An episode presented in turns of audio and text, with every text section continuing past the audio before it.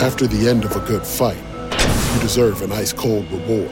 Medalla, the mark of a fighter. You've earned this rich golden lager with a crisp, refreshing taste. Because you know, the bigger the fight, the better the reward. You put in the hours, the energy, the tough labor. You are a fighter, and Medalla is your reward. Medalla, the mark of a fighter. Drink responsibly. Beer imported by Crown Imports, Chicago, Illinois.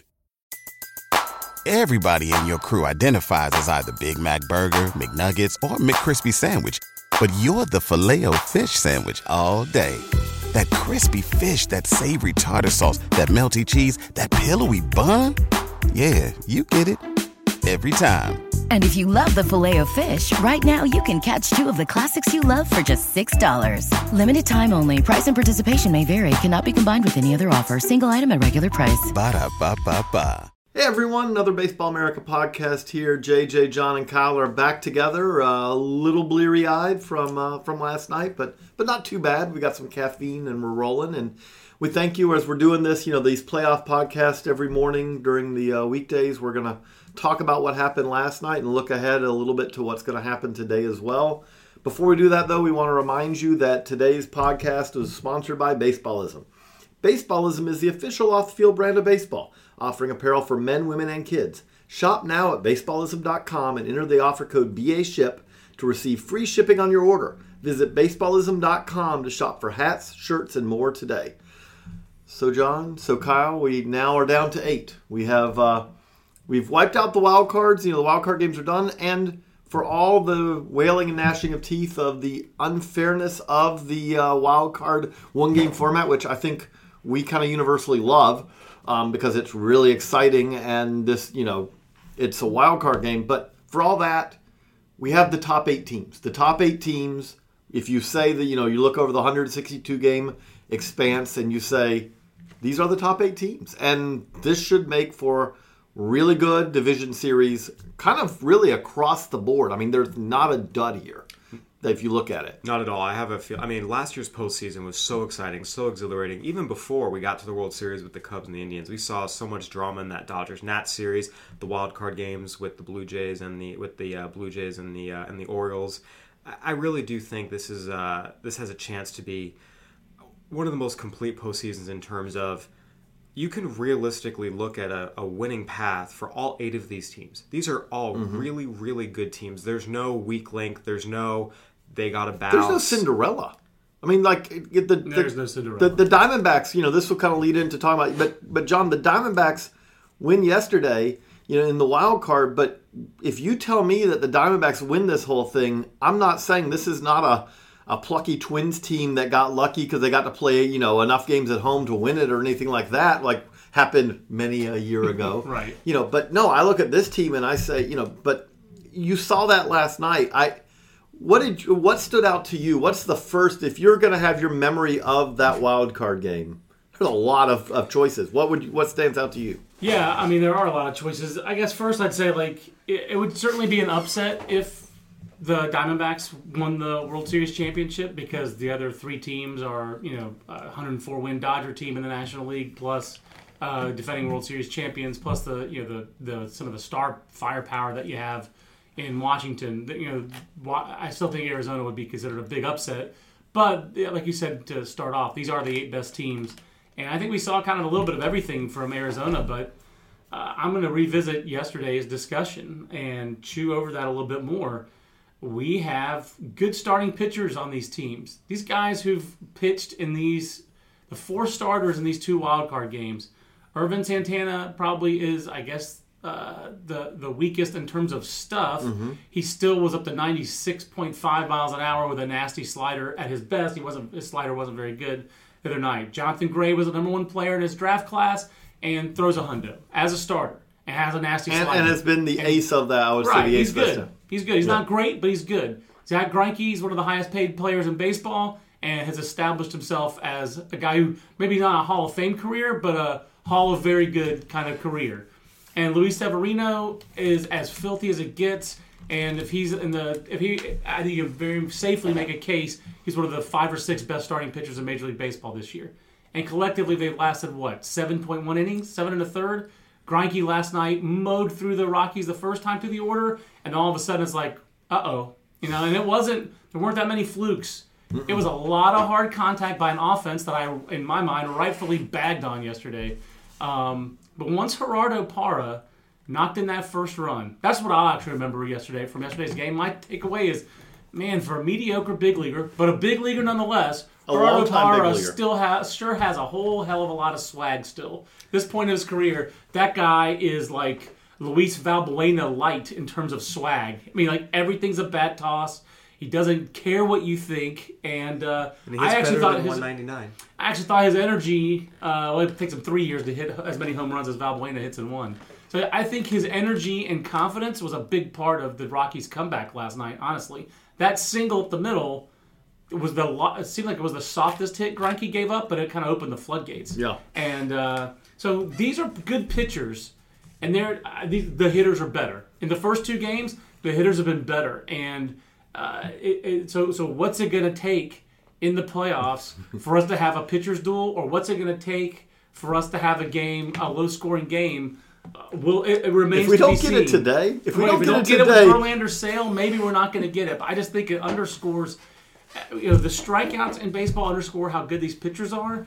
But the, how I just think we have to give these hitters, man. Baseball, major league hitters are so stinking good. I just don't think we understand how nasty the stuff they're facing and how good the hitters are. The, because Greinke and I didn't think Greinke and Robbie Ray were throwing bad stuff up there last night. But once things started going the hitters' way, so that the once the hitters hit their good pitches, the more mistakes they made, especially out of the stretch, and the more we saw hitters take advantage of it. The other thing that stands out to me that again you said like you got Gerardo Parra, the, the guy that stands out to me like you do get stars who are not you get. Guys who are stars for a night who are not stars normally. But the Diamondbacks have had, for a pretty good while here, you know, last few years, this logjam of middle infielders who all have their strengths and all have their weaknesses. A lot, and, of, them, a lot of them hurt lately. and, and a lot of them, one of their weaknesses is durability. Yeah. But give them credit. Give the front office credit. Ketel Marte to basically target a guy who really was... Ketel Marte, bad Mariners system, he was one of the best prospects in it. Came up as a young, came up young. I mean, he yeah. was young when he arrived, and was li- really, to be honest, a, a little bit. You know, it was a little early for him. It was what it looked like. But you know, they went out and said this is a useful guy for us to acquire, and he's ended up being kind of a, a, a I mean, a, huge a, a, a savior for them because they've had so many middle infield injuries. He obviously comes up huge last night, Kyle. You know, I actually had a really interesting conversation with a scout last year, uh, or sorry, this year about Ketel Marte and how he also had a really nice campaign when he first came up, did some really good things, and that second year tanked. And this scout, his opinion of the situation was he actually felt like Robinson Cano, who's obviously a fantastic player, actually was a bad influence on Marte. Cano's a very take it easy, laid back, plays, you know, you know, a little bit of swagger, but not... You know, everything not, comes easy. Right, everything comes everything. And, and this scout felt like Marte playing next to Cano was trying to emulate that in all the wrong ways. And so you saw a la- what it turned into a lack of hustle. It turned into sometimes a lack of preparation. And he felt like Ketel Marte was an extraordinarily talented individual. And he wasn't surprised when he made a move to say, I really think that this is going to be a guy who will become as good as we and, thought he could have been. Just needed a different dynamic. And he's a high-energy guy. I mean, he's just okay. Right. seven fifty O P S. Right. Yeah. Let's not run away with no, no, but, but, for, for, for a, a, a, but in terms of that's so much better. Even the, he was so bad last year. I mean, it was six ten O P S. It was horrendous. Yes. And the year before, he showed enough flashes you could say, okay, a, a good middle infielder. Wasn't, wasn't Robbie Cano there the year before? I think Robbie Cano's a scapegoat for scouts, personally. I think because he, because the game comes so easily to him. I mean, and I underrated him. And one of the reasons why I underrated him is scouts talked about how he just didn't play hard. And the guy's headed to the Hall of Fame. So I'm just, I'm just, oh, yeah, hey, I'm just knocking re- the scout, re- not you. You're the, the messenger. I'm knocking the scout. At some point, Ketel Marte's responsible for himself, right? But, I mean, there, is Robbie Cano the only guy on that Mariners team? What about Nelson Cruz? Is Nelson Cruz a lazy bag of crap too? I'm just saying, that's crap from from the scout, not from you. We're moving I digress. To, I do think though, Ketel Marte has obviously been a very nice addition. You know, that trade did work out for both teams. I, I will say the thing for me, you know, talk about what are we going to remember most. to me, it's the relentlessness of the Diamondbacks' offense, which in a lot of ways has been their, their best asset. I think there's a lot of focus on their starting pitching, as there should be. But, you know, Daniel Descalso and Jeff Mathis, who normally yeah, normally are not your biggest offensive guys, but even if you take those guys out of it, I mean, your top six on any given night, they can all crush you. A J yeah. Pollock is your number six hitter. This team put out seventeen hits, also the four triples. But, you know, it's kind of funny to me. A couple people, when John Gray had that bad first inning, there were some of the social media armchair armchair coaches saying, pull John Gray right now. He has no business being there. And obviously Gray did not, you know, do well. I, I was right. I wasn't on Twitter, but, but, but, you here, know, but in here, a wild card game, but, you don't give time. You do not get time here, to figure but, it out. But here's here's my thing, and it goes back to the team-by-team situation. The Rockies' bullpen is not good. And so I'm okay with, okay, it was a really bad first inning. Let's see. Let's see if he can come out and maybe show us, all right, second inning, the jitters are gone. He can be better. I'm okay sending him back out there knowing who you have in your bullpen. And by the way, that Rockies bullpen gave up ten runs and seven hits in seven and two-thirds innings. They are bad. And so I have no issue with sending. No, look, obviously it didn't work, but to me, that was the right move. Let him see if you can just figure it out because you don't have better options. Statistically, though, and this was, I saw these numbers last night. Statistically, take a top pitcher and he has that kind of first inning. His basically, they rarely figure it out after that. I mean, it usually means because he does. The thing about it was is that I, in that first inning, he had no location. I mean, again, I know sometimes you know you you, you find it, but I, I like what the Diamondbacks did. I, you know, again, you have to win. The rough thing about the a wild card playoff game, especially, like if you're the Dodgers, you're thrilled when Robbie Ray went out there. And oh, you were, I'm sorry, it was ten hits and seven runs and six and two thirds. But you were thrilled when Robbie Ray went out there, and then you were even more thrilled when Robbie Ray didn't throw one inning to you know to kind of get through the middle order. Yeah, they left him out there. Yeah, and you know, so if you're the Dodgers, that's great because it does mean that you are going into a series, and they used. They got a good pitching staff, but they used their top two starting pitchers in the game, so you're not going to see them as much in the uh, in the division series. That being said, exactly to me the right move the Diamondbacks made because you worry about that. I mean, it is something where you never know. You're right. You never know you what's going to happen in Game three, Game four, Game five because of what you've done here, but you, for the wild card, you have to get there, and you, you can't you can't hold Robbie Ray for a game that you might never play. Mm-hmm. I mean, you just that's just not the way to manage that game. So, uh, both teams uh, managed, I thought, the game as aggressively as they could, mm-hmm. and the Diamondbacks are the more talented team. I mean, you mentioned A J Pollock, I mean, that's a guy who two years ago was gonna was on his way to being a, a big star. I mean, was he a seven WAR player in twenty fifteen? And that elbow and injury then he had that elbow injury. Started twenty sixteen, uh, really just short circuited. You know, a roster that Dave Stewart and Tony La Russa and that front office had constructed that was star heavy and did have some potential, but also lacked depth because of some of the trades they made. And so when you lose a player of A J Pollock's stature, A, he's hard to replace. B, they didn't have the depth. So I think Mike Hazen and Ami Alzadeh and the new front office there in, in Arizona, which is what, like their sixth team of general yes. managers in the last decade under this ownership group. I mean, it's it's ridiculous uh, how much instability there's been in Arizona. Um, but credit to Mike Hazen and Torey Lavello, the manager, and they have been more stable this year. They have handled the roster better, and they developed uh, the depth. But of course, the other thing is they've stayed healthy, so they're benefiting from, hey, you know, yeah, you lose, uh, you, you don't get to start Robbie Ray or Greinke in the first game, but your options now are Pat Corbin or Talon Walker. And they got Pat Corbin healthy, and luckily for them, he stayed healthy. And uh, Talon Walker, I guess, is their other option, and uh, that was a good trade. Again, that trade with Seattle they made. So uh, I, I I think Arizona's still, A, they're still alive. B, they're still in, they're in good shape. The thing to worry about to me is Bradley. Not just did he get hit last night. He got hammered. That home run by uh, Nolan Arenado. That was Went a, a the long def- way. The, a that was the definition of getting your foot down early. His, his foot was down before. Like I think the beard was a half inch shorter when his foot was down. I don't know how he kept his hands back with so much power with his foot down that early in that swing. But second of all, um, Bradley got hammered toward the end of the year. Uh, if you go to the game by game, his last three outings, he got he gave up multiple runs twice in his last three outings.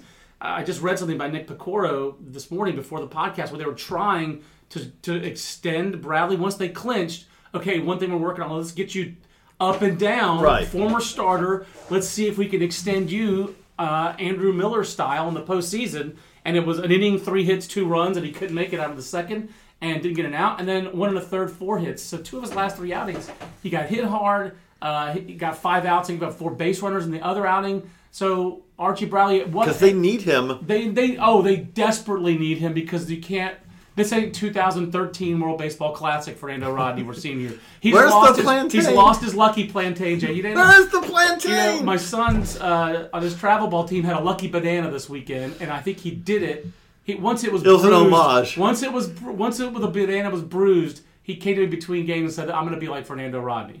And it's like, okay, number one, you're way too much of a baseball nerd. I apologize for, for uh, having you brainwashed. But B, where is Rodney's plantain? I was looking for it. That plantain is is, is, is gone. They, I, you know, he pitched okay, I guess, last but, night, but they can't beat the Dodgers in my mind without good Archie Bradley, and they didn't have good Archie Bradley. But the Bradley funny thing is, so I'm, is, I'm worried about that for them. I, I, if yeah, I agree with you, but I like actually how they're using it. Like again, if if if Bradley is Art, the Archie Bradley we've seen during the regular season, if he's not completely and utterly gassed, and I'm not sure that that's not. But even if he's like two, if he's ninety percent Bradley, but, that should be good enough. He's. But I good. like the way, like you saw it again last night, you know. And again, Archie Bradley kind of helped himself because you know the triple. That triple but, was a lot of fun. I like but, triples. But you put Archie Bradley in the game when how it worked. You have Bradley in the game when it's really tight, and then you hand Rodney the game when it's like.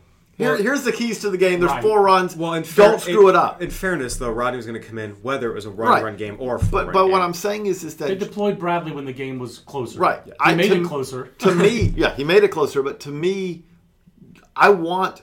I kind of actually like, again, the same thing that the Indians did last year. I like taking your best pitcher and using your best reliever whenever needed and having still a perfectly functional guy I do wonder to say how much, you're the ninth. I do wonder how much of that is the evolution of strategy and smarter front offices and how much of that is just the the, the fact that we just have deeper bullpens now and oh, better yeah. arms go in the bullpen. Andrew Miller is in the bullpen only because he failed as a starter. I mean, that's the guy who, uh, just reading the draft book, and uh, the Tigers were the only other team that the Dodgers were afraid of taking Clayton Kershaw before their pick. But Andrew Miller was number one on our board in that two thousand six mm-hmm. draft.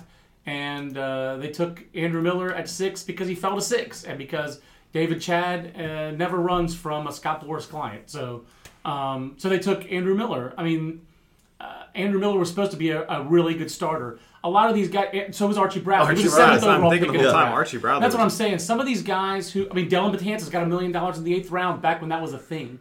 So, I mean, it's still a thing now, but... That was a round record for that but, draft. Uh, Aroldis Chapman, that's the best arm in the world. He was the starter for Cuba. I still think it's amazing that Aroldis Chapman, the best arm in the world, relieves and didn't really ever get a chance to start in the major league. So most of these guys who we're doing this with are failed starters, and I wonder if they're failed starters because teams are impatient or because they... So I, you know, it's a, it's a chicken and egg question to me. Are we putting better arms in the bullpen because we think that's better strategy? Or is it just the way that pitchers are developed today, that they're not developed, and there's too much emphasis on velocity? It's a bigger picture but, question but, to me. My, my point, though, is, is that we've had this multiple times now in recent years, and it's almost, I don't think it's even necessarily by design, but it was notable, like with the Royals, when the Royals were in the postseason, their best pitcher was, their best reliever was Wade Davis. Mm-hmm.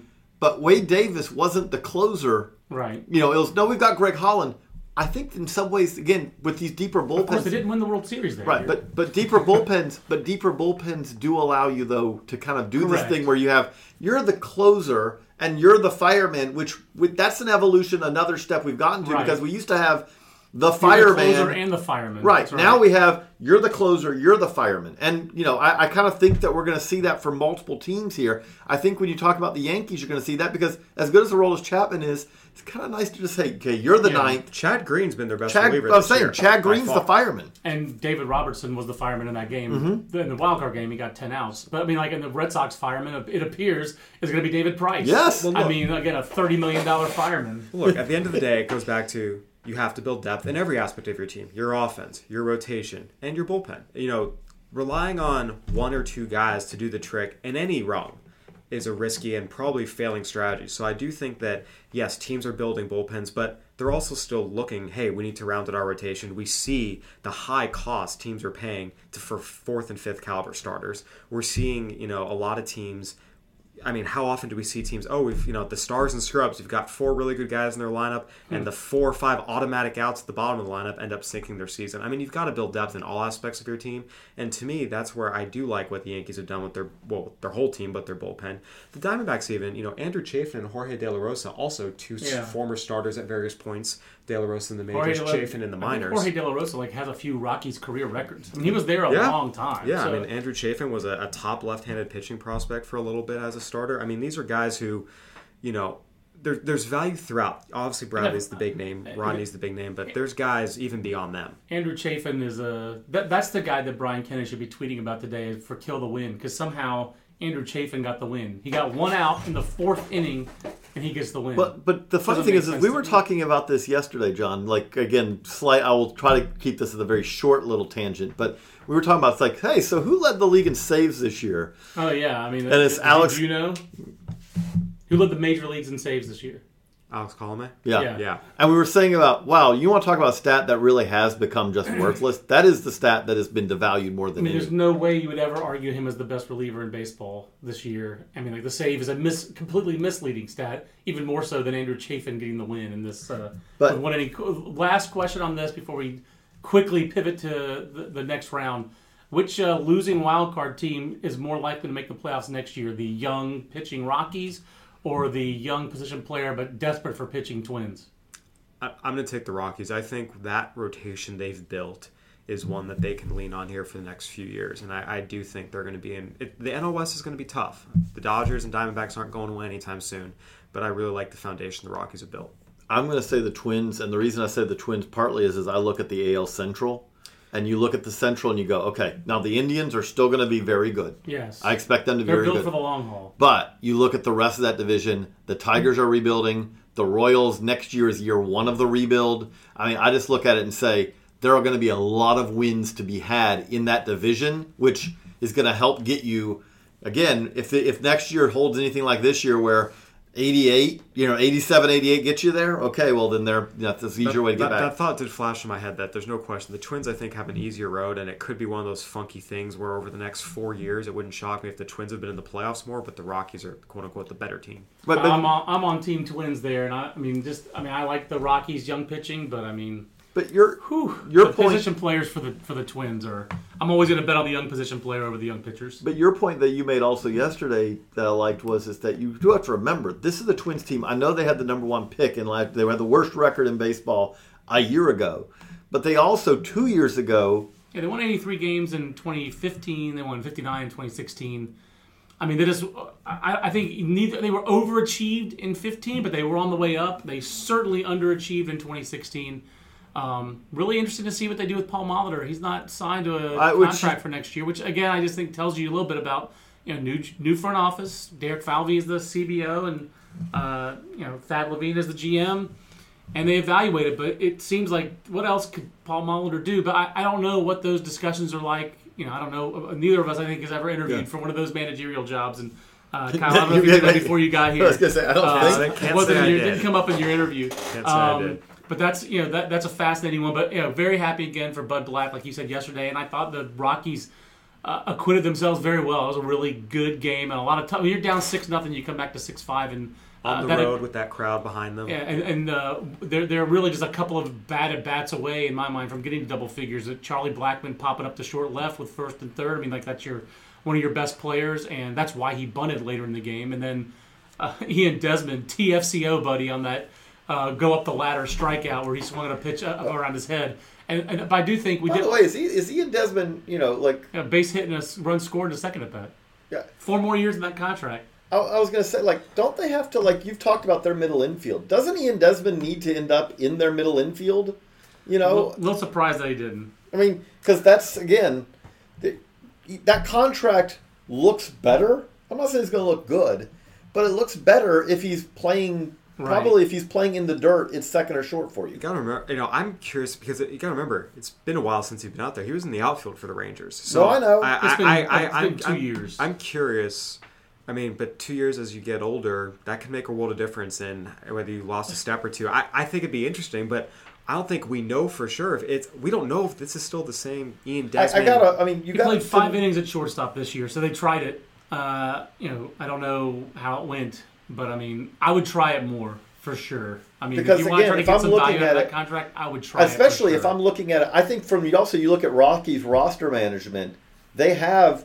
If, if if healthy, which is always like, but they have David Dahl, they have Romel Tapia, outfielders. Yeah, Blackmon. They have you know they Blackmon already there. They have outfielders coming up. They need they have Brendan Rodgers. You know they have Brendan Rodgers. But he's but, he's still another year or so. But they they they could use to me. Ian Desmond helps their team more next year playing second or short. Yep. Than he does if he's in the outfield. The one position they don't need is third base. They have They're a young good. third baseman, and they draft a young third baseman every year. Yes. And Tyler Nevin, and uh, who's Col- the other Col- guy? Colton Welker. Colton Welker. And this year it was Ryan Valade, uh, I believe, who's a shortstop in high school. But he's going to be a third baseman. Might base be a third baseman. They're going to keep him at shortstop. Draft report cards are coming next week. So he's in the Rockies draft report card.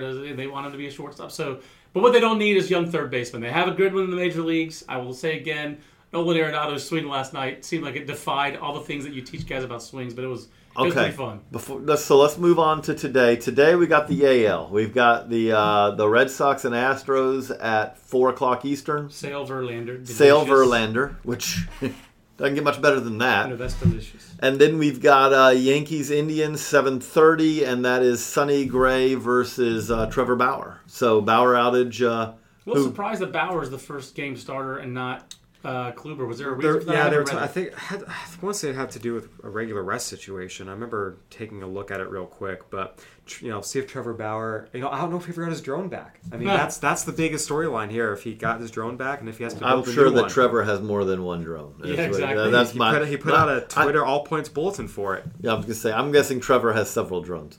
Yes. Um, but you know, but so we have we have two really good pitching matchups here. We have. Again, we got the four best teams, I think, by any explanation. Four best teams in the A L. Those are those are great matchups. I mean, those, those are both are... just tremendous series matchups. I mean, Houston's lineup is so much more explosive and deep than Boston's. But Chris Sale is the one is the most likely pitcher in my mind to be like, I, I don't pitch. care yeah. about your lineup. Um, but the trends in this postseason is the lineup doesn't care about your three hundred eight regular season strikeouts. So Boston's lack of power is so glaring in today's game that I think uh, uh, Hanley Ramirez led the team in home runs with, what, twenty-three?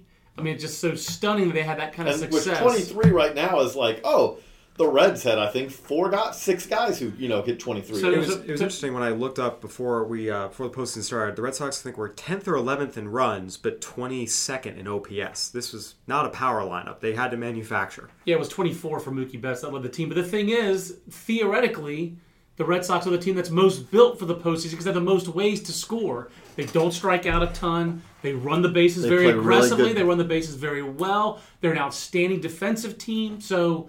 They're athletic. They have a variety of ways they and, can beat you. And so theoretically, when we talk they're about, tougher. And with, now with thirty million dollars fireman David Price, when you talk right. about deploy the pen, yeah, uh, David. If David Price is like basically rookie David Price here as a weapon that you use whenever you need in the in right. the in the you know in the bullpen to go with Craig Kimbrell, who basically means.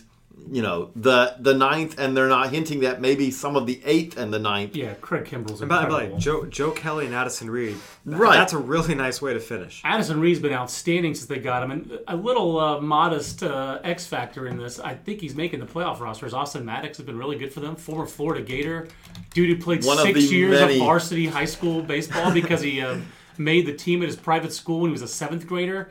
You know, Austin Maddox was supposed to be a dude uh, coming up as a catcher, and the fact that he made the major leagues as a pitcher after being a two-way guy at uh, Florida, his career has uh, been interesting to follow. And he pitched well for the Red Sox in September. I think he's making the playoff roster. So, but you put that all together and you say, okay, you know, that is the weakest lineup I feel like of these uh, A L teams, and I still oh, yeah. say, but I still look at it and say.